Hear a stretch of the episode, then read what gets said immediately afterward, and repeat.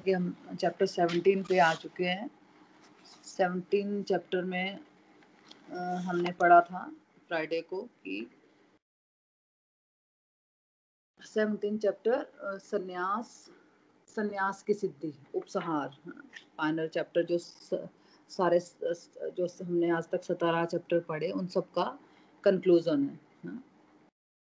तो इसमें हमने फ्राइडे को पढ़ा था कि जो इंसान अपनी जो भगवान ने उसको ड्यूटीज़ दी होती है ना, जो उसको दी हुई है मतलब प्रिस्क्राइब ड्यूटीज़ जो होती हैं, जो भगवान ने हमें दी होती है, अगर वो वही छोड़ दे अगर, भ्रम में आकर, मोह में आकर तो ऐसे त्याग को तामसी कहा जाता है। है ना? कि मैं, भाई, कई बार आ जाता है ना मन में कि हम, चलो जी, हम वृंदावन चले जाते हैं, भाई, सब कुछ छोड़ के, भाई, हमारे भक्ति तो घर में होगी नहीं, है ना? हम नहीं कर पाएँगे भक्ति, कई बार ये ख्याल हमारे सब में मन में आता है ना तो हमें लगता है कि हमें वृंदावन चले जाना चाहिए, है ना? तो या जंगल में चले जाना चाहिए, है ना? तो भगवान ने देखो यहाँ क्लियर बताया है कि भाई, जो मैंने तुम्हें ड्यूटीज़ दी हैं, अगर तुम उसको ही छोड़ देते हो, अगर मैंने तुम्हें ड्यूटी दी है कि तुम्हें घर का ध्यान रखना है, अपने बच्चों का ख्याल रखना है, अपनी फैमिली का ध्यान रखना है है ना? तो भाई, अगर तुम उसको छोड़ देते हो तो ऐसे आप त्याग, फिर तामसी कहा गया है ना? और फिर भगवान ने क्या कहा? ऐसा तो हो ही नहीं सकता कि तुम कर्म ही छोड़ दो। क्योंकि कर्म तो तुम करना ही पड़ेगा, अगर तुम जंगल में भी चले जाते हो।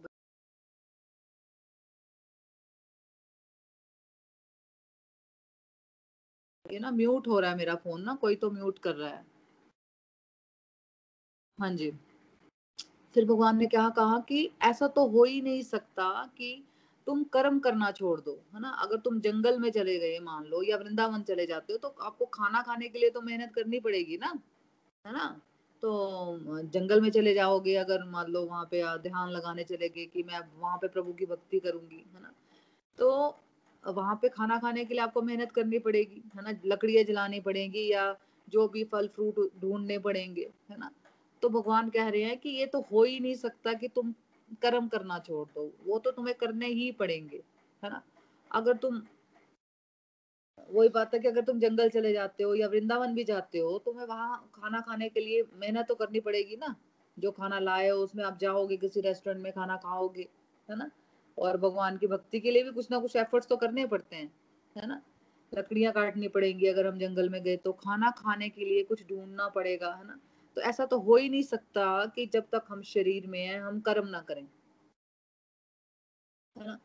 सीखना हमें ये है कि कर्म से जुड़ी जो हमारी आसक्तियाँ होती हैं है ना? जो हमारी अटैचमेंट हो जाती है कि अब मैंने कुछ कर्म किया तो अब मुझे क्या मिलेगा? क्या मिलेगा क्या नहीं मिलेगा? मतलब जो हम आ, फल की इच्छा करने लग जाते हैं कोई भी कर्म करने में हमें सीखना ये है कि हमें उसको छोड़ना है।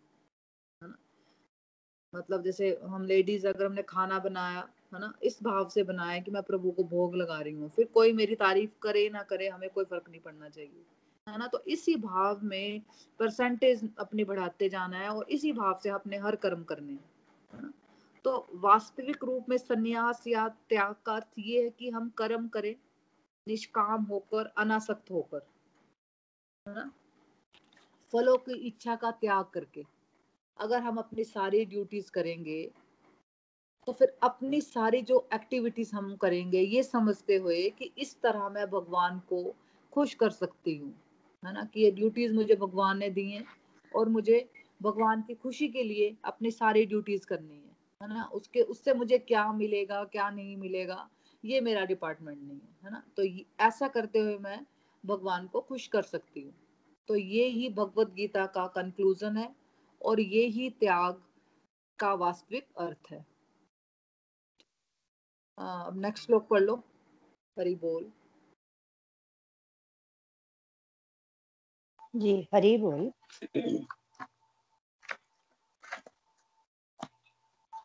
श्लोक नंबर ट्वेल्व इलेवन पढ़ना है ना?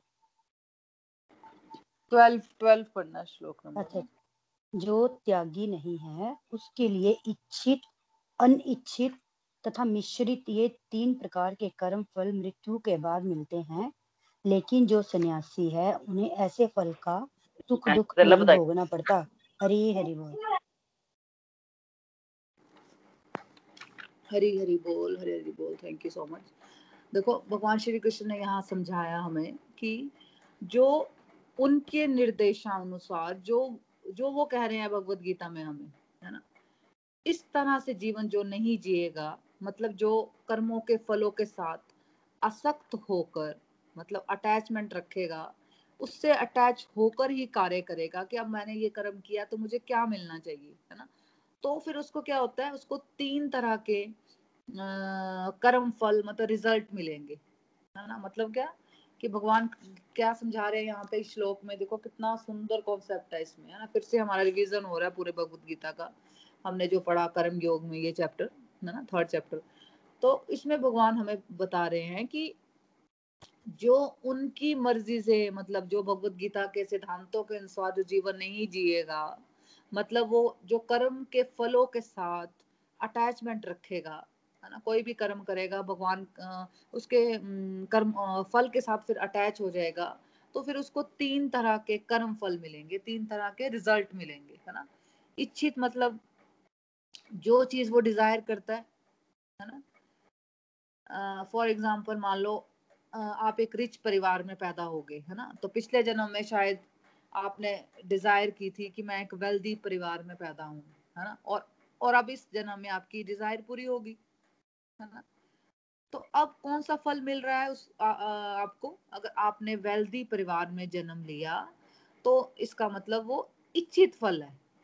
है ना? अगर आपकी वो डिज़ायर पूरी होगी, हो सकता है हमने पिछले जन्म में ये डिज़ायर की हो कि हमारा जन्म वेल्दी परिवार में हो तो अगर हमारा वो इच्छा पूरी हो गई है ना? तो वो इच्छित फल है। है ना? फिर कुछ ऐसे फल हमें मिलते हैं जो हम चाहते नहीं थे, है ना? कुछ ऐसे फल होते हैं जो जो हम चाहते नहीं है ज़िंदगी ज़िंदगी में, है ना? उसका उल्टा रिज़ल्ट मिल रहा है हमें, है ना? कई कई बार होता है ना, कई ऐसी चीज़ें होती है जो हम नहीं चाहते। और एग्ज़ाम्पल मान लो हमारी फैमिली लाइफ में हमेशा टेंशन रहती हैं है ना? या मान लो किसी के घर में एक हैंडीकैप बच्चा है डिसेबल्ड बच्चा हो गया होता है ना कई घरों में एक डिसेबल्ड बच्चा बाय बर्थ ही हो जाता है कई बार है ना? तो कई बार बाद में भी हो, हो सकता है कुछ सरकमस्टांसिस की वजह से। तो चाहते तो नहीं है हम कि हमारे घर में इस तरह से कोई चीज़ें हों है ना? तो इच्छित नहीं होता वो, है ना? कोई भी व्यक्ति इच्छा नहीं करता कि हस्बैंड वाइफ के रिलेशन में आपस में टकराव हो, है ना? कोई भी नहीं चाहता कि हमारा मतलब आपस में रिलेशन अच्छा ना हो, है ना? या कोई इच्छा करता है कि मेरे घर में डिसेबल्ड बच्चा हो, है ना? तो इच्छा इच्छा करते हैं ऐसे कोई, ऐसा कोई नहीं करेगा ना? तो इस तरह से एक इंसान को बड़ा दुख मिलता है जीवन में, है ना? वो अनिश्चित है, इच्छित नहीं है। है ना? इसको क्या बोला गया है? ये हमें अनिश्चित फल है जो हमें आ, मिलते हैं जो हम चाहते नहीं है है ना?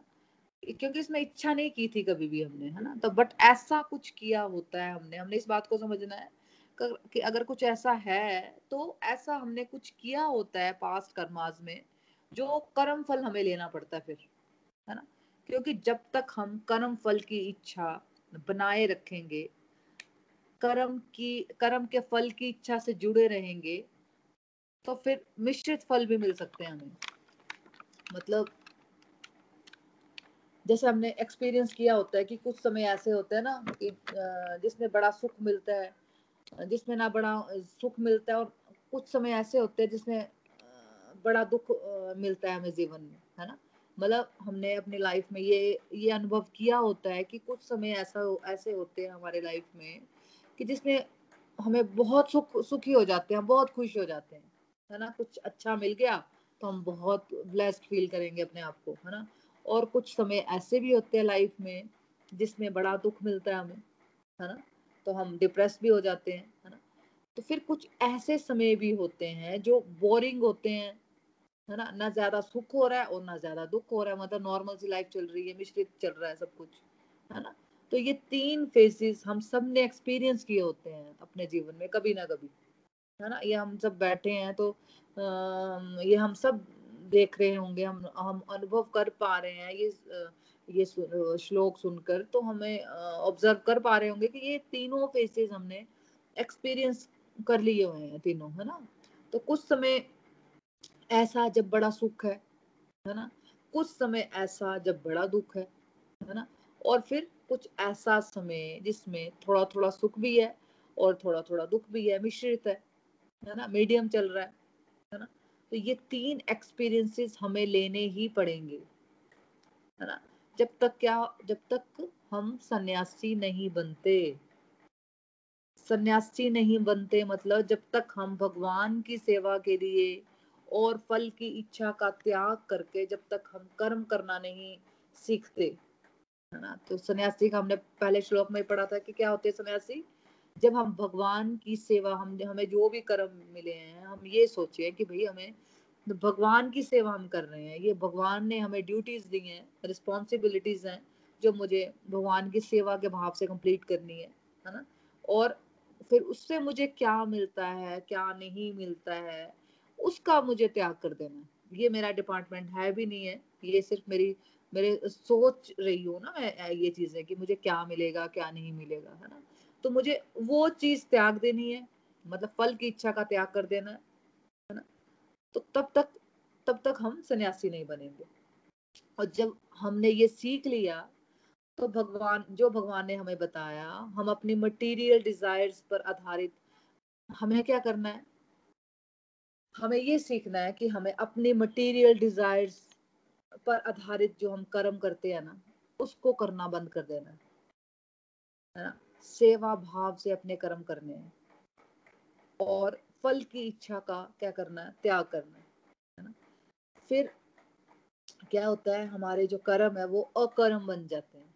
भक्ति बन जाते हैं। है ना? फिर हमें इसका आ, हमें सुख लेने ना यहाँ पे वापस नहीं आना पड़ता और ना ही दुख लेने वापस आना पड़ता है। है ना? मतलब कि अगर हम अच्छे कर्म करेंगे, देखो, है ना? सात्विक कर्म करेंगे तो हमें उसका फल लेने भी वापस क्योंकि उसमें भी हमारे फल की इच्छा रहती है है ना? तो उसमें भी हमें वापस दोबारा जन्म लेके आना पड़ेगा यहाँ पे, जन्म मृत्यु के साइकिल में फिर से घूमना है ना? और अगर हमने बुरे कर्म करने हैं तो फिर भी हमें वापस आना है, जन्म मृत्यु के साइकिल में फिर से घूमने जाना है। लेकिन जब हम ये सोचते हैं कि, भाई, ये हमें भगवान ने, हमें ड्यूटीज़ दी हैं, है ना? और मुझे अपनी जो मटेरियल डिजायर्स हैं उस पर आधारित कर्म नहीं करने। मुझे जो भगवान ने ड्यूटीज़ दी हैं मुझे उसको अच्छे से कर्म करने हैं फिर उसमें क्या मुझे मिलता है? मतलब वो इच्छा छोड़ देनी है फिर मुझे। हाँ, मतलब ये बहुत मुश्किल है लेकिन हम कोशिश करेंगे परसेंटेज में तो हम धीरे धीरे हम खुद कोशिश देखेंगे कि हम धीरे धीरे वहाँ तक पहुँच सकते हैं है ना? धीरे धीरे छोटी छोटी इच्छाओं पे पहले वर्क करो कि भाई ठीक है खाना बनाया ज़रूरी नहीं है कि हर बार रोज तारीफ़ ही करे कोई है ना? फिर धीरे धीरे और भी अगर बच्चों को बड़ा कर रहे हैं तो फिर ये एक्सपेक्ट करना बंद कर दो कि वो हमसे बड़े होके कुछ ऐसा उनसे हम एक्सपेक्ट कर लेते हैं कि हमें बड़े होके हमारी सेवा करेंगे या हमारी बात मानेंगे, हमारी रिस्पेक्ट करेंगे, ये सब छोड़ दो, है ना? या ये हमारा डिपार्टमेंट ही नहीं है है ना? तो फिर क्या होता है कि ऐसे कर्म अकर्म बन जाते हैं, है ना? इसके लिए हमें दोबारा हमें सुख दुख फल लेने हमें दोबारा जन्म मृत्यु के साइकिल में वापस नहीं आना पड़ता। इसलिए भगवान हमसे ये चाहते हैं कि चाहे हम गृहस्थी में रहें या हम कैरियर में हो मतलब है ना, जो जॉब वगैरह कर रहे हैं या बिज़नेस में है, चाहे बहुत बड़े बिज़नेस में ही क्यों ना हो बट ऐसे भाव से करें अपने कर्म कि हम प्रभु की सेवा कर रहे हैं। जैसे, देखो, वैदिक सिस्टम को फॉलो करने वाले राजा को राज ऋषि कहते थे। है ना, पुराने पुराने युगों में कि जो वैदिक सिस्टम को फॉलो करते थे, जो भगवान की बातों को मानते थे उन, उस, उन राजाओं को राज ऋषि कहते थे, है ना? जैसे प्रहलाद जी महाराज युधिष्ठिर, ये लोग राजा थे, है ना? देखो, ऋषि का नाम आते ही हमारे दिमाग में क्या पिक्चर आ जाती है कि जी कोई बाबा जी होंगे जंगल में ध्यान लगा रहे होंगे, है ना? तो राज ऋषि जैसे मैंने बताया कि प्रहलाद जी महाराज, युधिष्ठिर जी, ये लोग राजा थे, है ना? लेकिन क्या करते थे ये? ये काम अपना ऐसा करते थे कि वो प्रभु की सेवा कर रहे हैं, है ना? उनको मतलब वो अपने आप को निमित्त मात्र समझते थे, है ना? इतना बड़ा एम्पायर था उनका, राजा लोग थे वो, है ना? लेकिन वो कैसे थे? कितने हम हम महाभारत में भी अगर देखें या हम जो प्रहलाद जी महाराज वाली स्टोरी भी देखें तो उसमें भी देखो कितना जो रोल प्ले कर रहे होते हैं तो कितने ह्यूमिलिटी दिखाते हैं उन लोगों में, है ना? कि भगवान के आगे ऐसे खड़े होते हैं कि हम हम तो कुछ है ही नहीं, है ना? और हम लोग हम लोग अपने आप को कंपेयर करें, है ना? तो हमें थोड़ा थोड़ा उस तरफ़ जाना है ना? तो चाहे आप गृहस्थी में हो या बहुत बड़े बिज़नेस में हो, लेकिन भाव क्या होना चाहिए? भाव सन्यासी का होना चाहिए। हाँ जी, हरी बोल। नेक्स्ट लोग पढ़ लो। हरी बोल।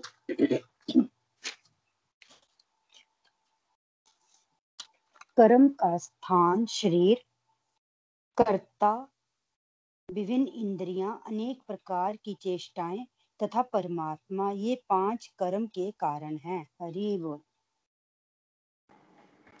हरि हरि बोल, हरि देखो, भगवान श्री कृष्ण ने हमें इस श्लोक में ये समझाया कि कोई भी कर्म जो होता है ना कोई भी एक्टिविटी जो हम कर रहे हैं, कुछ भी जो भी कर्म हम कर रहे हैं, उसमें पाँच फैक्टर्स इन्वॉल्व है ना? सबसे पहले शरीर, है ना, जो हमारा शरीर है। शरीर ही पहला वो साधन है जिसको आत्मा यूज़ करती है कर्म करने के लिए। है ना? तो पहला फैक्टर क्या आ गया? मतलब अब इस श्लोक में भगवान ने हमें समझा रहे हैं कि कोई भी कर्म जो होता है, कोई भी जो एक्टिविटी हम कर रहे हैं उसमें पाँच फैक्टर्स इन्वॉल्व है। सबसे पहले शरीर शरीर ही पहला वो साधन है जिसको आत्मा यूज़ करती है कर्म करने के लिए, है ना? फिर कर्ता। कर्ता मतलब शरीर के भीतर आत्मा जो हम है ना? जो हम कर्म करते हैं मतलब एज सोल जो हम कर्म कर रहे हैं, जिससे कर्म फल होता है फिर। है ना? तो एक हम भी रीजन एज आत्मा, है ना? आत्मा ही ज्ञाता है और करता भी है है ना? जैसे हम गाड़ी को यूज़ करते हैं ना वर्क प्लेस में जाने के लिए, है ना? तो उस उदाहरण में गाड़ी हो गया आपका शरीर, है ना? और जो आप हो, जो गाड़ी को यूज़ कर रहे हो, है ना? मतलब जो गाड़ी को चला रहे हो, करता करता है वो मतलब आत्मा है वो। तीसरी इंद्रियाँ तीसरा फैक्टर कौन सा है? इंद्रियाँ जो हमारी सेंसेस हैं किसी भी कर्म करने के प्रोसेस में सेंसेस यूज़ हो रही हैं। आँखें नाक कान हाथ मन है ना? जो हमारी इंद्रियों का बोस है मन है ना? मन हमारी इंद्रियों का बोस है। तो क्या ये इंद्रियाँ कोई भी जो हम का, काम कर रहे हैं उस प्रोसेस में हम ये जो इंद्रियाँ हैं वो यूज़ हो रही हैं है ना? जैसे हाथ ले लो, जैसे हम किसी को थप्पड़ मारते हैं, मान लो, है ना? तो हमारा हाथ यूज़ हुआ ना, है ना? इस तरह से कोई भी जो हम कर्म करते हैं, कुछ खाना खा रहे हैं तो वो अपना मुँह यूज़ होता है, कुछ देख रहे हैं तो आँखें यूज़ हो रही हैं, है ना? फिर अगला क्या फैक्टर बताया? फोर्थ फैक्टर फोर्थ फैक्टर है चेष्टाएँ। अलग अलग तरह की जो एक व्यक्ति के अंदर इंटेंशंस होती हैं, है ना? मान लो दो व्यक्ति बाहर से सेम काम कर रहे हैं है ना? लेकिन क्या उनकी इंटेंशन अलग हो सकती है है ना? बाहर से सेम लग रहा है लेकिन अंदर हो सकता है उसकी इंटेंशंस अलग हो है ना? तो वो भी जो हो गया चेष्टा है ना? इन्वॉल्व है पर्टिकुलर वर्क करने में है ना? चेष्टा मतलब जैसे हमारी इंटेंशंस क्या है है ना? आ, ये भी कर्म का कारण है। जो हम सोचते हैं, बोलते हैं ना, भगवान आपको बाहर से नहीं, भीतर से जानते हैं, है ना? तो ये, वो बात हो रही है, आपकी इंटेंशंस भगवान देखते हैं। भगवान ये नहीं देखते कि हम वहाँ पे दस लाख चढ़ा रहे हैं या पाँच सौ रुपए चढ़ा रहे हैं। भगवान हमारा भाव देखेंगे कि आपने किस भाव से वहाँ पे प्रसाद चढ़ाया। तो वो, ये वो इंटेंशन होगी, है ना? जैसे हमारी, देखो, हमारी इंटेंशन भी रोल प्ले करती है कर्म करने में, है ना? अब शकुनी का एग्ज़ाम्पल ले लो। उसको उसको अंदर से बड़ी मतलब खुंदक थी कि मेरी बहन से बहुत गलत हो गया है ना? मेरी बहन को मतलब एक जो एक अंधे व्यक्ति से तो उसकी शादी होगी है ना? और फिर उसने बहन ने भी डिसीज़न ले लिया कि मैं भी हमेशा पट्टी बाँध के रखूँगी है ना? तो उसको हमेशा इस चीज़ की दुख रह, दुख में रहता था है ना वो? तो वो हर्ट होने के कारण उसकी जो इंटेंशन थे ना उसकी इंटेंशन कहाँ बदल गई कि मैं बदला लू है ना?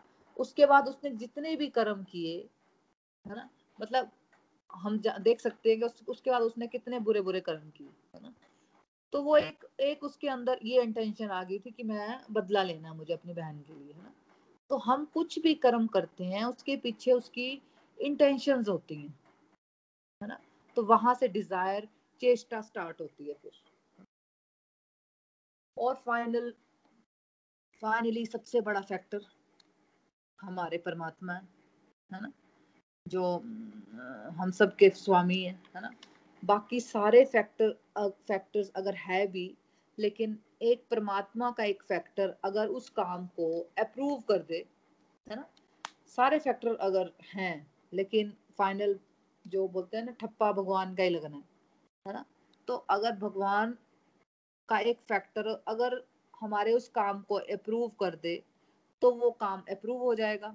लेकिन अगर रिजेक्ट कर दे तो फिर रिजेक्ट हो जाएगा वो काम है ना? तो अगर ये पाँचों फैक्टर्स एक साथ कर्म करते हैं फ्रेंड्स तभी एक पर्टिकुलर कर्म होता है। है ना? मतलब एक काम करने के लिए सा, ये सारे जो पाँचों फैक्टर होते हैं ना ये सब रिस्पॉन्सिबल होते हैं। तो हमारे कार्यकलाप जो होते हैं ना, हमारे जो कार्य सभी जो कार्य जो भी काम करते हैं हम, है ना, वो सब परमात्मा की इच्छा पर निर्भर करते हैं, है ना। जो प्रत्येक हृदय में मित्र रूप में रहते हैं, परमेश्वर, परम कारण है है ना। तो इन पाँचों फैक्टर्स को हमें समझना बहुत ज़रूरी है। इन पाँचों फैक्टरों को हमें बहुत समझना ज़रूरी है। तो इन पाँच फैक्टर्स में से जो सबसे बड़ा कारण फैक्टर है, वो और किसी हाथ में नहीं है, वो परमात्मा वाला फैक्टर वो हमारे हाथ में नहीं है है ना? जो मतलब जो सबसे बड़ा फैक्टर है, जो भगवान वाला फैक्टर हमने पांचवे फैक्टर की बात की, वो वो वाला फैक्टर फिर हमारे हाथ में नहीं है। वो वाला फैक्टर सिर्फ़ और सिर्फ़ परमात्मा के हाथ में है ना? और बाकी जो चार फैक्टर्स हैं, शरीर, आत्मा, इंद्रियाँ, चेष्टाएँ, काफ़ी हद तक हमारे हाथ में होते हैं। है ना, उसकी जो ज़िम्मेदारी है, वो हमारे हाथ में होती है है ना, काफ़ी हद तक।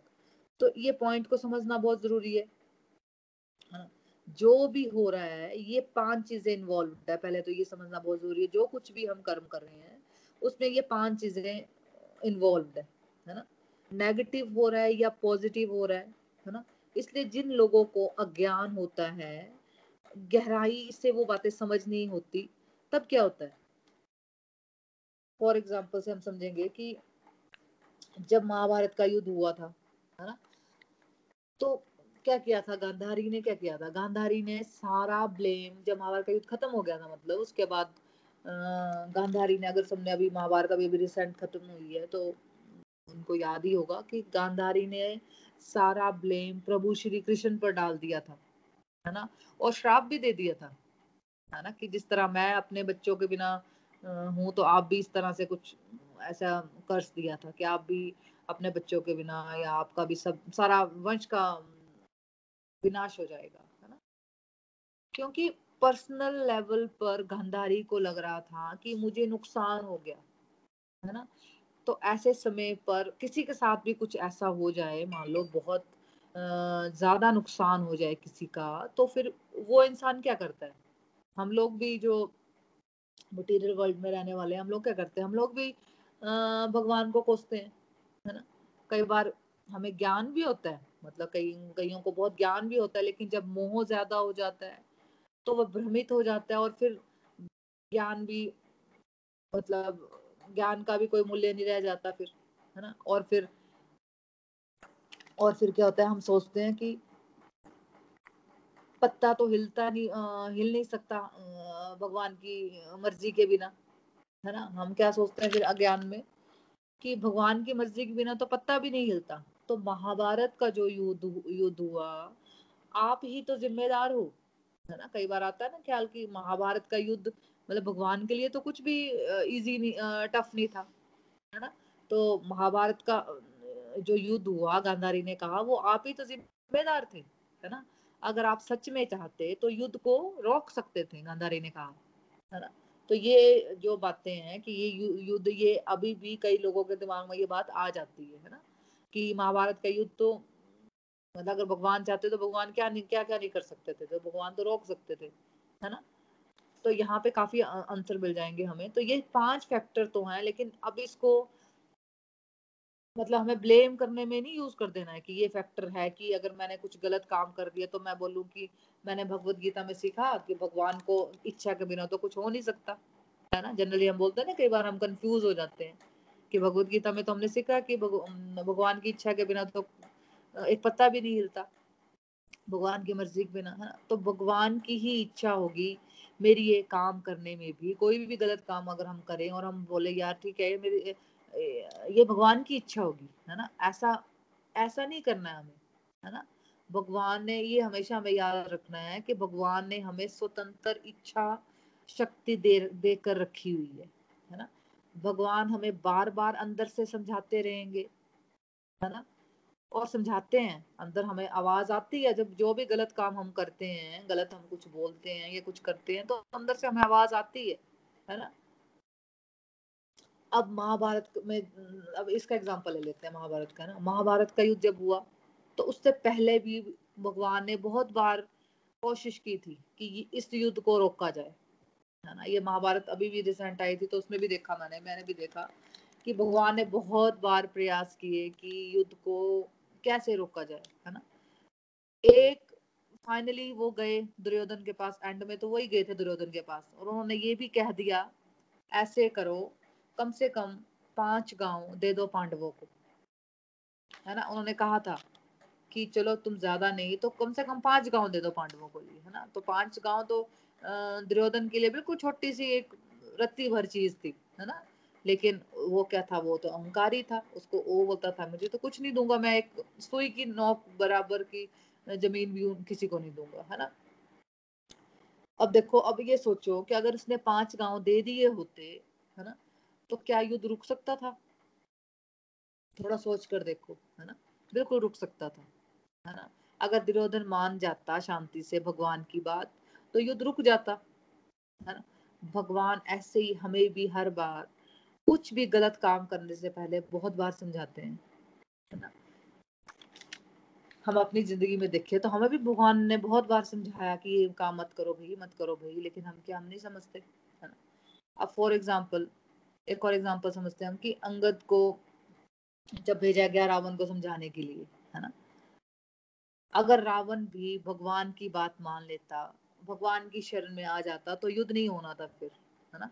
क्योंकि भगवान बहुत दयालु है ना? भगवान ने तो बात मान लेनी थी, है ना? कि वो भगवान की शरण में आ जाता एक बार तो भगवान तो सबको किसी ने, सबसे बड़े से बड़े पापी को भी भगवान माफ़ कर देते हैं, है ना?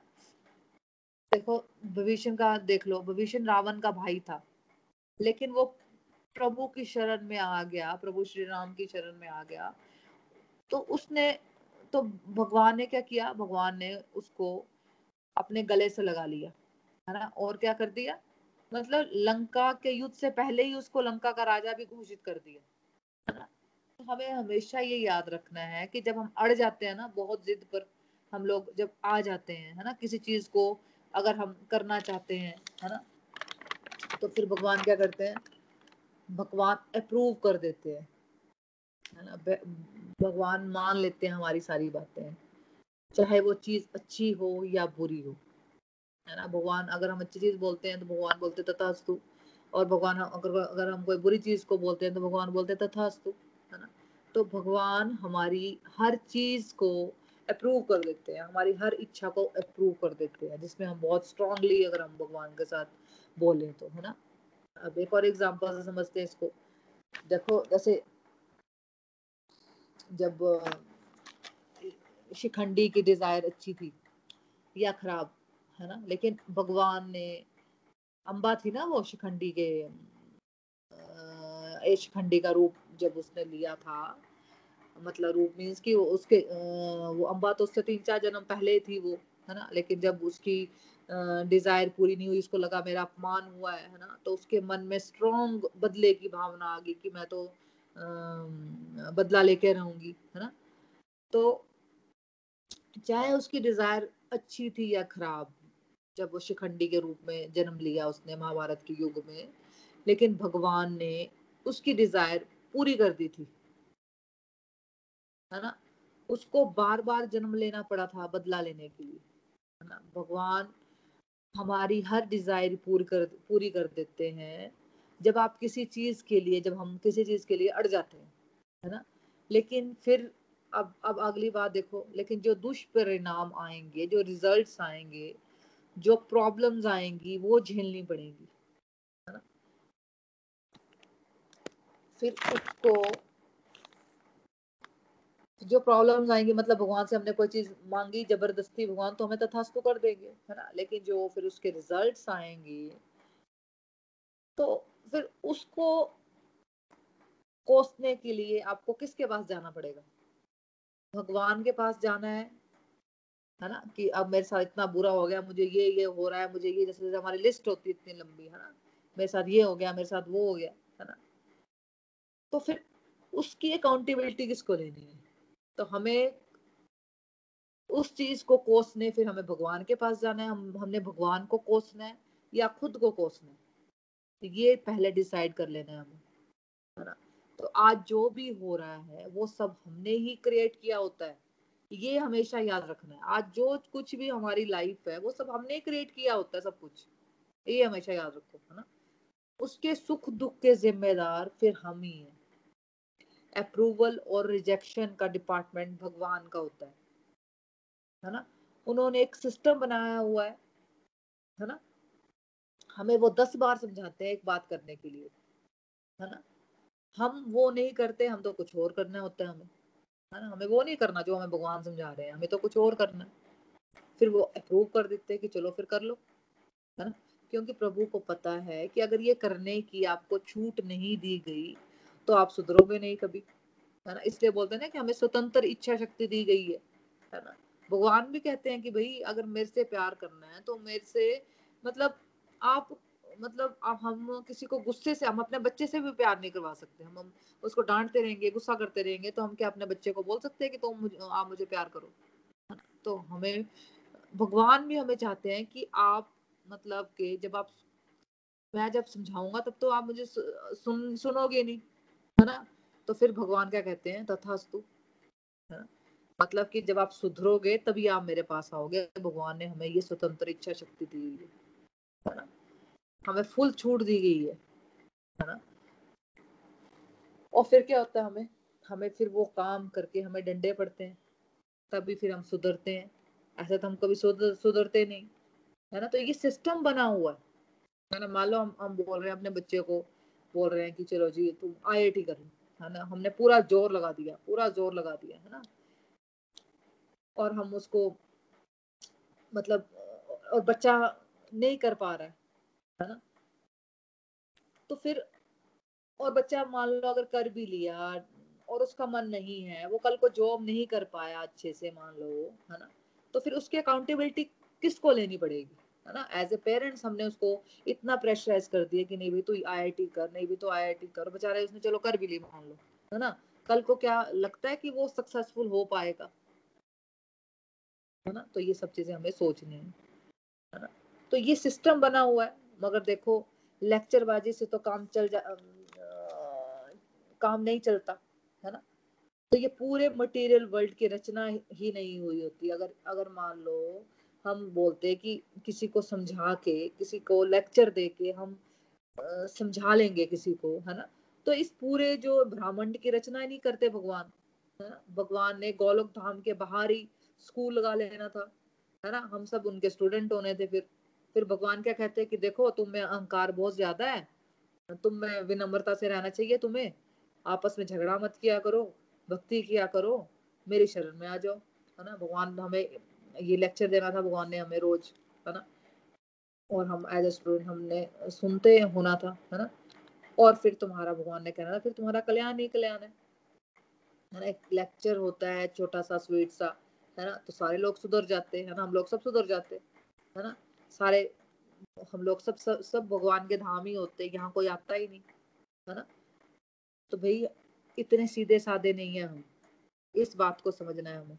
है ना? इसलिए भगवान ने हमें इस मतलब इस जगत में इस मतलब इस जेल में डाला हुआ जगत रूपी जेल में डाला हुआ है ना? ताकि हम यहाँ पे सुधर के भगवान के पास जाए, है ना? हमें, हम बिल्कुल सीधे साधे नहीं है। हम बिल्कुल बात नहीं मानते, हम बहुत ज़्यादा हट ही होते हैं, है ना? तो वो जो हट है ना हमारे अंदर अलग अलग प्रकार का, उसको तोड़ने के लिए अलग अलग सिस्टम बने होते हैं। कुछ भी हो रहा है, पाँच फैक्टर है उसमें। पांचवा फाइनल फैक्टर भगवान का है, लेकिन उसको कोसना नहीं है, इसके लिए ग्रेटफुल रहना है। और याद रखना है कि हमारी अकाउंटेबिलिटी पहले चार फैक्टर्स की है है ना? इसलिए अपना बेस्ट करने के बाद, अब मान लो हमने सोच लिया कि ठीक है, हमने अपना बेस्ट करना है, उसके बाद भी कुछ गड़बड़ हो जाता, हो जाए तो परेशान नहीं हो जाना, है ना? रुकना है थोड़ा सा थोड़ा सा समझना है कि हमने क्या किया। हमने ऐसा क्या किया? हो सकता है हो सकता है कि कुछ हम इम्प्रूवमेंट कर सकते थे, है ना, उस उस काम में जो नहीं हो रहा है तो उसको करना है है ना, जो इम्प्रूवमेंट अब कुछ वो वाला काम चाहता है तो हमें उसमें इम्प्रूवमेंट करनी है। अगर नहीं हो रहा इम्प्रूवमेंट करके भी तो कोई बात नहीं। ये सोचना है कि इसमें भगवान का कोई प्लान होगा, कोई इच्छा होगी, है ना? छोड़ो और आगे बढ़ते हैं। है ना? तो मतलब हमें क्या करना है? हमें भगवान की बातें सुननी है है ना? भगवान क्या कह रहे हैं? हमें भगवान की बातों को ठीक से मानना है है ना? और फिर हमें अपने कर्मों के लिए रिस्पॉन्सिबल होना, है ना? वर्ल्ड में हम लोग एक्साइटमेंट डिप्रेशन में क्यों रहते हैं एक्साइटमेंट में एक व्यक्ति सोचता है कि मैंने मैंने कर दिया, मैंने बहुत कुछ किया, है ना? मतलब वो अपने आप को करता समझता है तो वो बाकी सारे फैक्टर्स को नहीं समझता। भगवान के प्रति ग्रेटफुलनेस नहीं बनाता, है ना? क्रेडिट खुद ले लेता है तो ईगो उसकी बड़ी हो जाती है। फिर एक्साइटमेंट भी उसकी बढ़ती जाती है है ना? और डिप्रेशन में क्यों चला जाता है? वो एक इंडिविजुअल वो सोचता है कि किसी पर्टिकुलर काम में मैं फेल होगी है ना? मेरी ज़िम्मेदारी थी, शायद मैं फेलियर ही हूँ, कुछ नहीं कर पाऊँगी तो उस सोच से भी डिप्रेशन आ जाता है तो हमें क्या करना है? हमें भगवान के निर्देशानुसार, प्रभु की भक्ति करते हुए कार्य करने हैं, है ना? तो वे किसी कार्य में नहीं बनता फिर। है। तो वो जो हमेशा प्रभु की भक्ति में लगे रहते हैं, वे फिर अपने कर्मों के प्रति रिस्पॉन्सिबल नहीं होते, है ना? ये ईगो सेंट्रिज्म होता है फ्रेंड्स कि ईगो ईगो सेंट्रिज्म मतलब हम अपने आप को ही उत्तरदायी मान लेते हैं, है ना? किसी भी काम के लिए मतलब अगर अच्छा कुछ हो गया तो मैं ही, मैं मैं रीजन हूँ और कुछ बुरा हो गया तब भी मैं रीजन हूँ है ना? अपने सक्सेस का सक्सेस सक्सेस का भी अपने आप को रीजन मान लेते हैं जिम्मेदार मान लेते हैं और अपनी फेलियर का भी है ना? तो हम क्या करते हैं फिर हम बाकी सारे फैक्टर्स को इग्नोर कर देते हैं। तो हमें चुपचाप भगवान जो हमें काम दिए हुए हैं हमें उस भाव से करने हैं कि प्रभु ने हमें आ, ये हमें प्रभु का काम है है ना? प्रभु ने मेरे को रिस्पॉन्सिबिलिटी दी हुई है फिर उससे मुझे क्या मिलेगा क्या नहीं मिलेगा? इस चीज़ को हमें छोड़ देना, है ना? और कोई चीज़ जो पूरी नहीं हो रही है, उसमें हमें सोचना भी ये भगवान की मर्ज़ी होगी इसमें, है ना? इसको छोड़ देना और उसमें हमें आगे बढ़ जाना है। श्रीमद भगवद गीता की जय। Hare Krishna Hare Krishna Krishna Krishna, Hare Hare Hare Rama Hare Rama Rama Rama, Hare Hare busy through the body free as a soul Hari Hari बोल, हरी हरी बोल। Transform the world by transforming yourself जय श्री कृष्णा, जय श्री कृष्णा। हरी हरी बोल, हरी हरी बोल। हाँ जी तो अब reviews की तरफ़ बढ़ते हैं कि आज के सत्संग से आपने क्या सीखा? या आपकी कोई एक्सपीरियंस है, आपको कोई क्वेश्चन है तो आप पूछ सकते हो। हरी हरी बोल, हरी हरी बोल।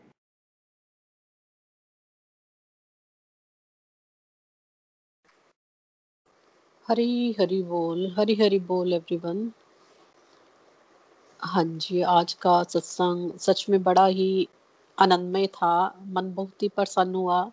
सही में ये जो एटीन चैप्टर मोना जी हमें करा रहे हैं तो इसमें तो मतलब हमारे सारे जो क्वेश्चन हैं, इतने सालों से हमारे मन में हैं, उन सब के आंसर्स प्रभु हमें खुद ब खुद ही दे रहे हैं। हमारे मन में जो भी गलत धारणाएँ थी, जो भी मतलब छोटे छोटे क्वेश्चन थे सबके आंसर प्रभु हमें एक एक श्लोक में दे रहे हैं। तो रियली भगवत गीता के श्रवण से हमारे जीवन में जो क्लैरिटी आई है जो मतलब आज से हम आ, मतलब एक साल हुआ होएगा अभी हमें जून में भगवत गीता स्टार्ट किया तो इससे पहले अग, अगर हम अपना जीवन देखें तो अभी के जीवन से तुलना करें तो रियली प्रभु श्री हरि के हम बहुत ही दहे दिल से आभार हैं और मोना जी के भी जो जिनके माध्यम से हम ये भगवत गीता का श्रवण कर रहे हैं कि हमें जीवन जीने का सही मायने में सही पता अभी चला है। पहले हम अपने मन के अनुसार ही चलते थे तो जैसे कि आज मोना जी ने ये जो दो श्लोक कराए उसमें भी आज हमने यही समझा है कि हमें जो कर्म से जुड़ी आसक्ति है उसका त्याग करना है। आ, मतलब अगर हमें बच्चों को भी बच्चों के लिए भी जो हमें अपने कर्म करने हैं तो वो भी हमें बच्चों को भी हमें अपना बेस्ट ही देना है। और इसमें भी बिल्कुल निष्काम भाव से बच्चों की भी सेवा करनी है, कोई अपना स्वार्थ निहित नहीं करना है। तो बाकी प्रभु यहाँ कह रहे हैं कि जो मनुष्य मेरे निर्देशानुसार कर्म नहीं करते हैं और अपने मन के अनुसार ही चलते हैं। सही मायने में फ्रेंड्स अब तक तो हम अपने मन के अनुसार ही चल रहे थे। भगवत गीता के अध्ययन से ही हमारी आँखें खुल रही हैं और हम अपने आप को अपना आत्म आत्म मंथन कर रहे हैं। जैसा कि पिछले जो चैप्टर पढ़े भगवत गीता में अब हम हर बात को आ, मतलब आ, मन से सोचते हैं दिमाग से कोई भी काम करना हो तो पहले मन में आता है कि नहीं ये करना है तो शुद्ध भाव से ही करना है नहीं तो नहीं करना है। तो आज, हमने बाकी ये सीखा कि हम जो भी कर्म करते हैं, प्रभु, उसके हमें तीन फल देते हैं, इच्छित फल अनिश्चित फल और मिश्रित फल। तो हाँ हम किसी भी, जैसे हम अभी गृहस्थ जीवन में हैं, हमारे हस्बैंड अपना जो भी बिज़नेस है, अपना ऑफ़िस जाते हैं तो उन्हें जो भी कर्म करने हैं, वो अपने मन के अनुसार नहीं करने हैं, बट बल्कि हमें जो प्रभु के निर्देशानुसार ही अगर हम कर्म करेंगे, निस्वार्थ भाव से करेंगे और प्रभु को अर्पित करते जाएँगे, तभी हम प्रभु की सच्ची सेवा कर पाएँगे। और एक श्लोक में हमने आज ये पढ़ा कि हम जो हमारे जो हमारा शरीर है, वो करता है और जो हमारी आत्मा है वो इस शरीर की स्वामी है।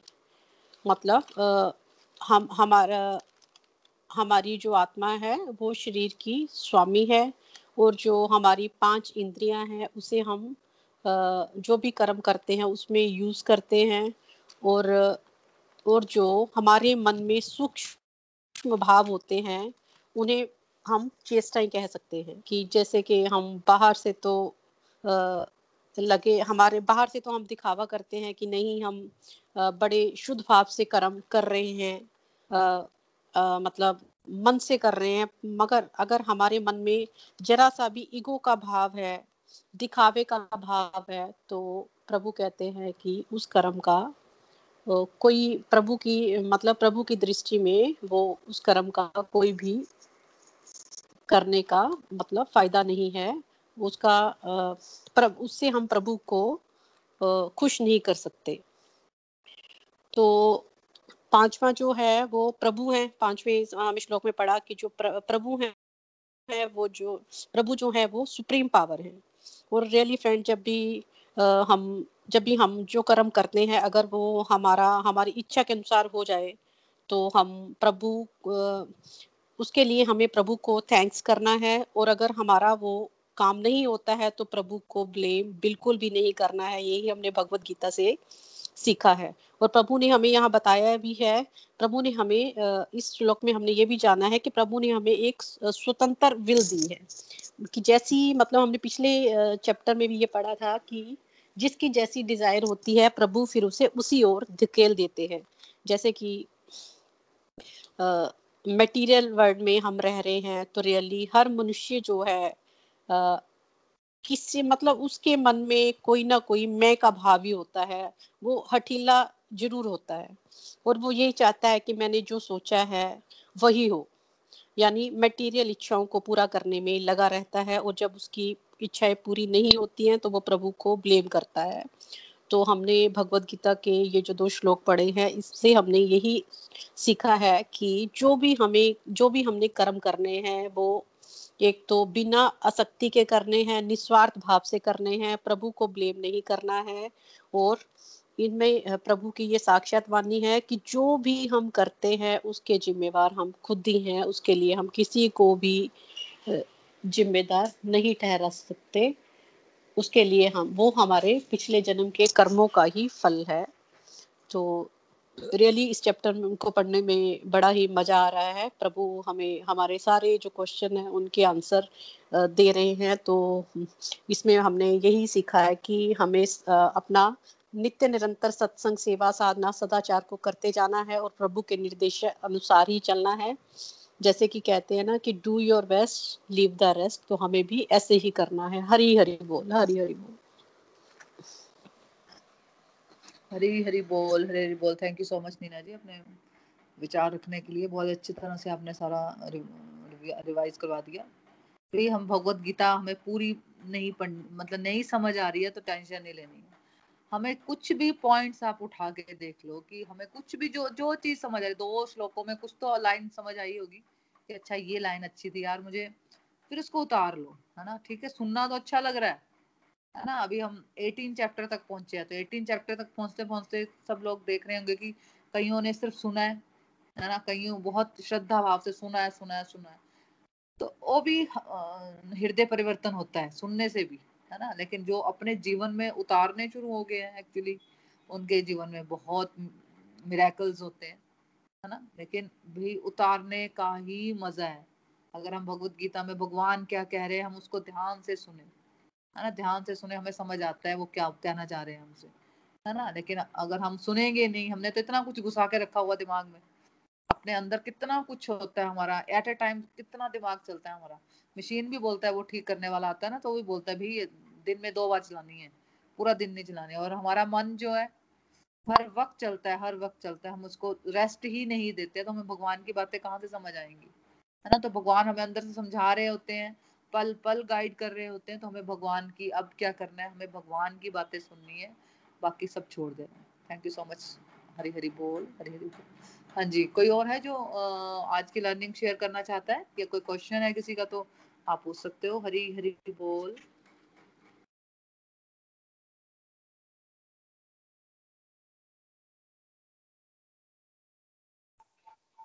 हाँ जी, हरी हरी बोल, मोना जी। हरी हरी बोल एवरीवन आज भी आपने जो हमें दो श्लोक कराए हैं सच में बहुत ही मज़ा आया है। तो ये तो जैसा लगता है कि हमारी लाइफ से रिलेटेड है ये श्लोक। तो भगवत गीता एक्चुअली है तो हमारी लाइफ से पर हमें नहीं ना समझ आती कि हम किस तरह के हम काम करते हैं। अब हम जब पढ़ रहे हैं तो हमें धीरे धीरे धीरे सब पता चल रहा है चल रहा है। भगवान कहते हैं कि ये जो आ, हम आपने जो दो श्लोक कराए कि शरीर जो हमारे जो फाइव फैक्टर बताए हैं जो हमारे इन्वॉल्व रहते हैं हमारे, पहला तो जो शरीर शरीर के द्वारा जो हमें कर्म करना है, और भगवान ने जो हमें ड्यूटीज़ दी रही हैं प्रिस्क्राइब ड्यूटी दी है, उनको शरीर के द्वारा ही करनी है। वो शरीर के अंदर जो हमारा एक, आत्मा रूपी जो करता है, वो करवाते हैं तो उसको भी वो आत्मा ही हमसे, वो शरीर के द्वारा कर्म करवाती है। वो भी हमें भगवान का कर्म समझ के ही करने हैं। तीसरा जो इंद्रियाँ बताई आपने और फोर्थ बताया हमारा चेष्टाएँ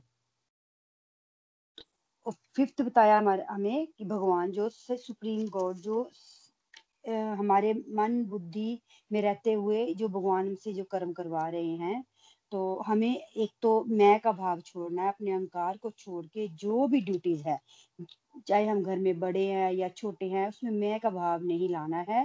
वो ये समझना कि भगवान ने हमें जो दी है ड्यूटी उसको हम अच्छी तरह भगवान की ड्यूटी समझ के करें। ये नहीं समझना कि मैं बड़ी हूँ मैं तभी कर रही हूँ या मैं छोटी हूँ तो मुझे छोटे के हिसाब से करना है।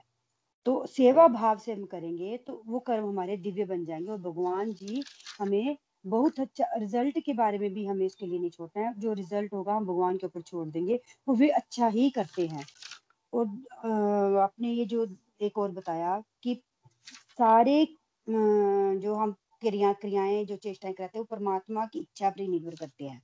वो हमारे हृदय में एक भगवान मित्र के रूप में विराजमान रहते हैं। वो सही गलत का हमें अनुसरण कराते रहते हैं। पर हमारी बुद्धि पर कई बार पत्थर पड़ गए होते हैं, या हमें समझ नहीं आती है कि परमेश्वर हमसे क्या करवाना चाह रहे हैं।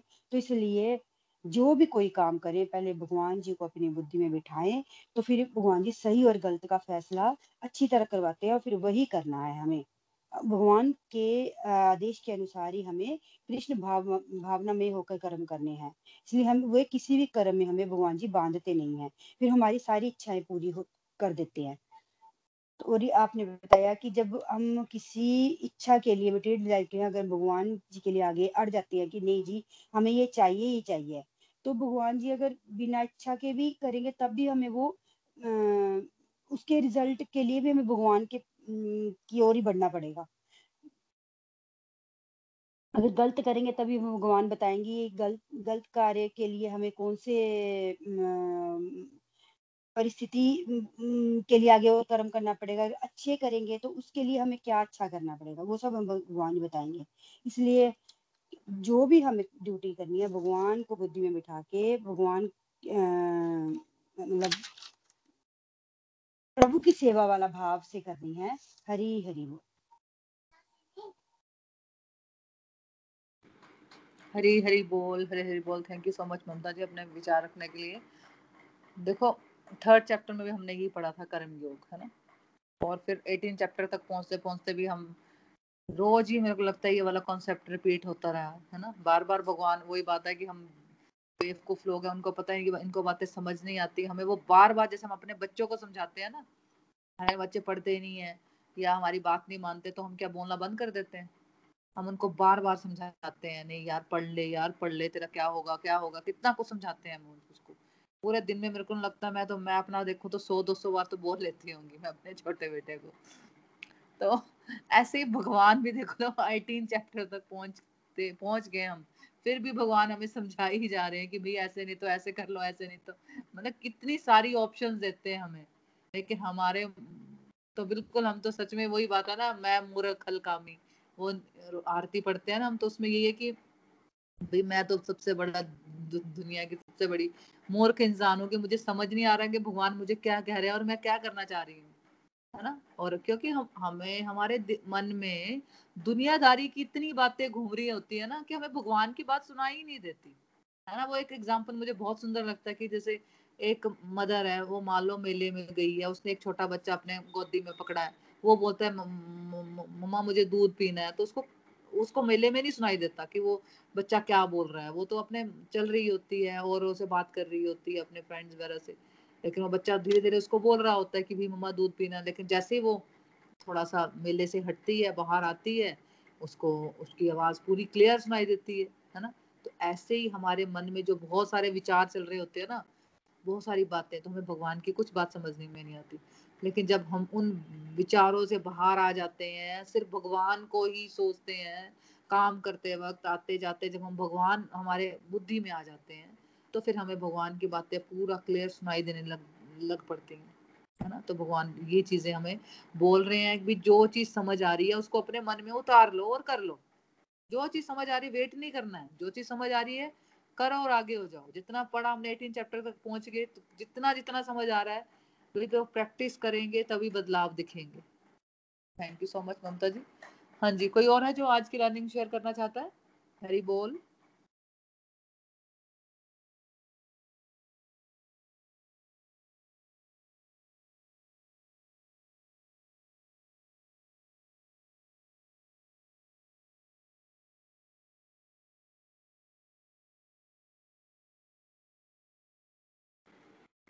तो फिर ठीक है फिर हम भजन की तरफ़ बढ़ते हैं। आज कौन भजन गाने वाला है?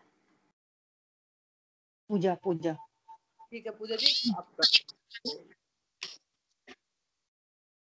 हरी हरी बोल एवरीवन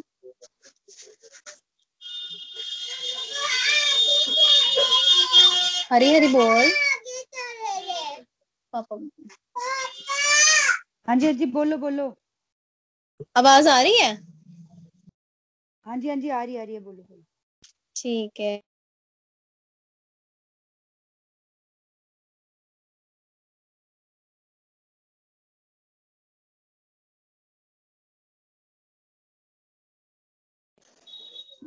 हाँ जी जय श्री कृष्ण।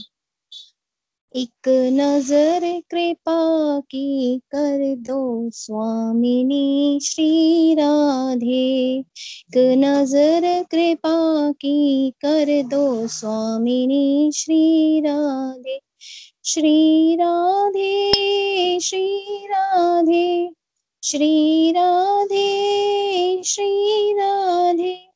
दासी की भक्तों की, दासी की झोली भर दो स्वामिनी श्री राधे दासी की झोली भर दो स्वामिनी श्री राधे एक नज़र कृपा की कर दो स्वामिनी श्री राधे मैं तो राधा राधा सदा ही रटूं।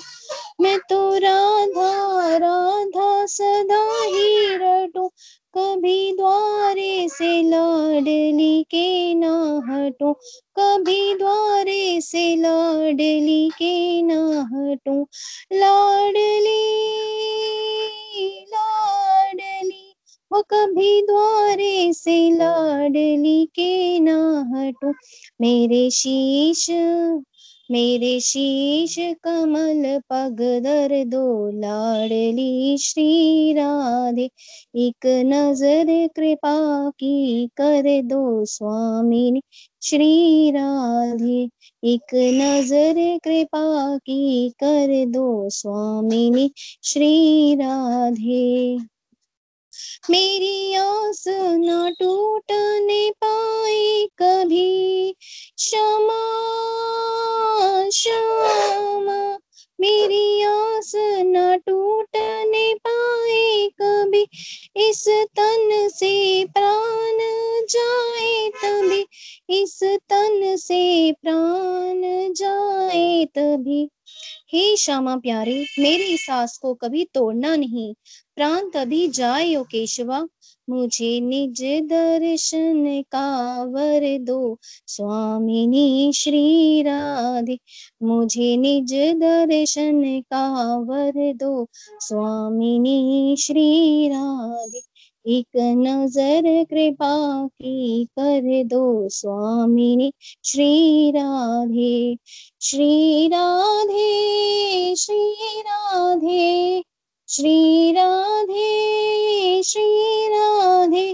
दासों की, भक्तों की, दासों की झोली भर दो स्वामिनी श्री राधे। हे राधे जय श्री कृष्ण जय श्री बड़ा ही कृष्ण, सुंदर जय श्री भजन। जय श्री बड़ा सुंदर भजन बहुत सुंदर गाया बड़ा आपने। सुंदर। पूजा जी बड़ा सुंदर भजन गाया आपने। बहुत सुंदर। क्यों भाव से गाया पूजा जी। से मैं कहीं गई थी भागती भागती घर आई हूँ कि मुझे भजन बोलना है आज क्योंकि मैं पीछे दो तीन दिन से कोशिश कर रही थी भजन बोलने की। मेरा काफ़ी दिनों से बड़ा मन था भजन बोलने का। तो आज मैं भागती भागती आई हूँ कि मुझे एक जगह टिकना है मुझे आज भजन बोलना ही बोलना है। ये बहुत सुंदर जी बड़े ही अच्छे भाव से गाया। भाव भी बड़ा अच्छा था बड़ा मज़ा आया रियली हाँ जी। Thank हाँ जी हरि बोल हरि बोल। हाँ जी thank you so much Pooja ji. हाँ जी। कल कल कौन गाना चाहेगा भजन? मासी जी आप गाओगी कल?